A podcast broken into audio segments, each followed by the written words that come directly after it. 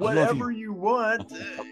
Promotion material, bonuses, praise, and incentives. Right. That would be, I'd kill to have somebody like that in my life. Yeah. You know. Exactly. They don't let go of those people, right? Oh, yeah, you become priceless. Welcome again to It Doesn't Take a Genius, conversation with introspective perspectives and pithy points of view. Here are your hosts, my friends, Max and Marty. I think that's Mark and Mike. Yeah, whatever. Ramsey! Oh, hi, Marshall. I need to have some sort of way to respond to you, but usually something goofy happens right at the start, and I'm at a loss for a good comeback. So, Marshall.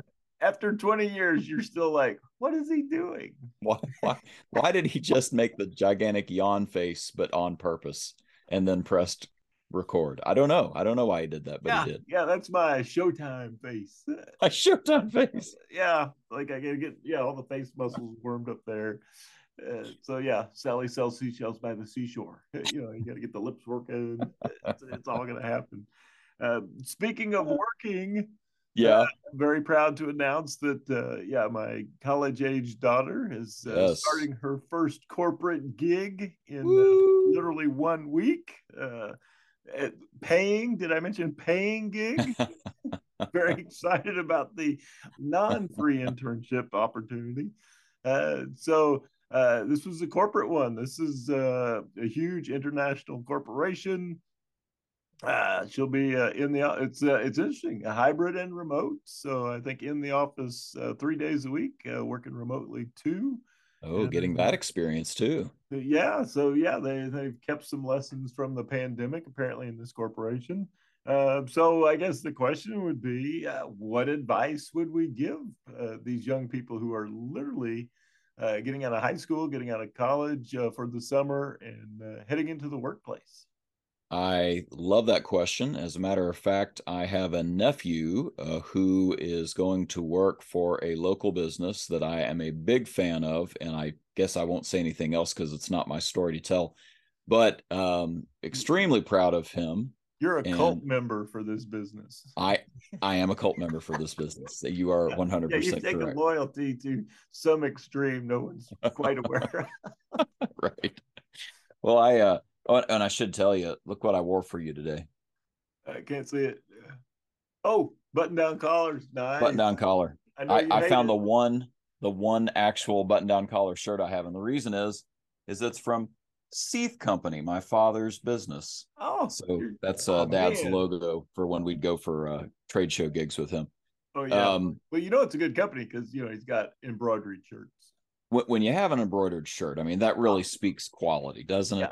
Yeah, right? American success.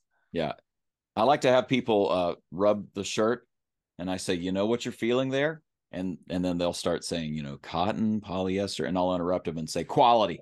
That's what you're feeling. You're feeling quality. Anyway.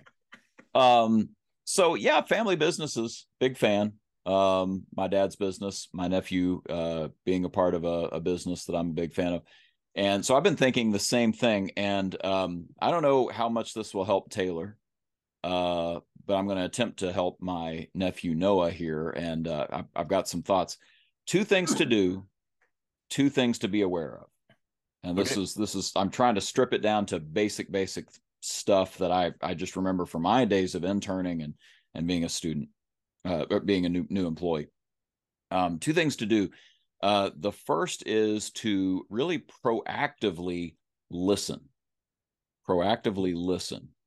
So there's a Bible verse in the letter by James that says, "Be slow to speak, slow to get angry, quick to listen." And I think it was Lincoln who said something to the effect of better to be silent and thought of as a fool than to open your mouth and remove all doubt. Right. There's a little bit of that going on, right? Just this idea that I'm going to be silent and instead of appearing foolish, I'm going to be silent and learning. I'm going to be taking it in. And I think part of being quick to listen is asking questions, right? Yes. This is the only time in your career where you will be so new that nobody expects you to know anything anyway. Ask all the questions. Ask as many questions as you can and learn and learn and learn and just be a sponge. People are going to assume you don't know, so you might as well ask the question. So that's my first to do is to proactively listen. Well, and I think that's powerful. And I think it's one of the ways Taylor got her internship. There was probably 100 plus people applying for this single position. And we were brainstorming questions. You know, they always go, "Oh, you know, do you have any questions?" Yep. You know, you don't want to sit there like an idiot. So the question we came up with was, if the tables were turned and you were me, what would you ask? Ooh, that's good. Yeah. And the interviewers loved it. Yeah. You know, they were like, well, if I was sitting there, yeah, the one thing that you haven't asked me, I would ask. And then they're talking. Right? Yeah. And then they're the ones talking. Right. Yeah, so. So she was able to, as you suggest, right, she became the listener. Yeah. But it all came about because, yeah, we had crafted this wonderful question that got the interviewer really thinking and then was sharing what was important to them. Right. Here's was the thing I was looking for. You didn't ask about it, but let me tell you about it. Right. Like, right. Yeah. So yeah, the listening became paramount, but it wouldn't happen without the great question. So our last episode has taken off a little bit already. It's pretty fresh off the press right now, but has already sort of got some attention. And we talked about how why is not a good word for a manager coaching. Mm-hmm. And I think we can say here, why is an excellent question for an employee trying to understand what the heck is going on within an organization, within a process. Mm-hmm. There still might be times where you need to be careful about how you ask it. Like, you know, what makes this important instead of saying, why do we do this? Mm-hmm. But why questions are really powerful. I'm thinking of a lot of things we've learned about from lean manufacturing and lean process improvement that, you know, you ask why maybe 5 to 7 times before you really get to the root thing that's important about whatever you're learning, the cause behind it, the purpose behind it. Mm-hmm. So I would encourage why to be injected into some of this proactive listening, but that kind of leads into the other to-do item. So do proactively listen. The other is do proactively serve. And so here's my thinking on this is I say proactively serve because being proactive is the opposite of being reactive. And you and I have seen so many employees over the years. Frankly, in earlier iterations of my life, I was one of them where I was being reactive. I was sort of checking a box. And it's easy for good students to do this, right? Because they know how to play the game. They know how to get the good test results. And I was pretty good about going right up to that level, checking all those boxes and not going any further. And that's not a good way to be in a career or to be a worker of a team. So I think the reason that is because of one of your favorite quotes that's been attributed to Teddy Roosevelt that, you know, people don't care how much you know. I mean, who cares what kind of a student you were? They want to know how much you care. How much are you really involved and invested in being a good employee here? So don't check a box, act toward a purpose. You may have to ask some why questions, by the way, to find out what that purpose is. Why do we do this part of the gig? Oh, that's the bigger picture. That's what I need to be aware of. I could be going a little above and beyond to do that instead of just checking boxes and then getting back to surfing dank memes on my smartphone while I wait for the next customer to show up, right? That's what that usually looks like. I have to admit, I've never searched dank memes, but I've now got it on my list. You're really missing out. I'm not going to lie to you. It's the zeitgeist of our times. Okay. I'll noted. So when you were talking about that, my mind kind of went in a slightly different direction. Okay. You know, I don't want to name drop, but yeah, I just spent this week at the Ritz Carlton. You know, I wasn't paying, but yeah, it was part of a work gig. But one of their, you know, they always talk about ladies and gentlemen serving ladies and gentlemen. Yes. Is, you know, their big mantra. But one of the things they also talk about in their vision is that their goal is to fulfill the unexpressed desires, wishes of the client. Yes. And so before you say you need it, they hand it to you. Right. You know, you're up in front of the room talking and your voice is a little scratchy. Boom, glass of water. Yeah. You know, you're standing in the hallway. You're kind of looking around. Boom, somebody's standing there saying, are you looking for the restroom? Yeah. Like, yeah, right. Actually I was. Yeah. And so when I think of serve, once I grasp what's going on through questioning and things like that, my goal is to provide the people I'm working with what they need right before they ask for it. You have me thinking about Atlanta companies that are legendary for customer service. We've got Ritz Carlton, we've got Chick-fil-A, and Chick-fil-A had a gentleman who I think came in to sell kitchen appliances and help with layout. Well, the founder, Truett Cathy, saw what he had there and elevated the guy eventually into running the company, president of the company. And I think he was there for the big push before they were sort of this, publicly known entity for the Lord's Chicken. He was the one that sort of pushed them into being a really professional outfit that went out from malls and so on. And Jimmy Collins, I believe, is his name. And I think in his retirement, he wrote this book called Creative Followership. And the basic idea is find out what the boss doesn't want to do or can't do and offer to do that for him, serve in that way. And so that's a great example of proactive service. You can do it for the client, the end user, the customer. You can do it for your coworkers, for your boss, but figure out what's a purpose you could have beyond just checking the boxes of your tasks and going into serving.